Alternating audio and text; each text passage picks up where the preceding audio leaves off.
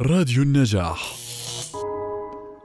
تحتفل اليونسكو في 7 أبريل باليوم الدولي للتفكر في الإبادة الجماعية التي وقعت في عام 1994 ضد التوتسي في رواندا، وهو اليوم الذي حددته الجمعية العامة للأمم المتحدة في عام 2003 تخليداً لذكرى مقتل أكثر من 1,000,000 شخص في رواندا في أقل من 3 أشهر.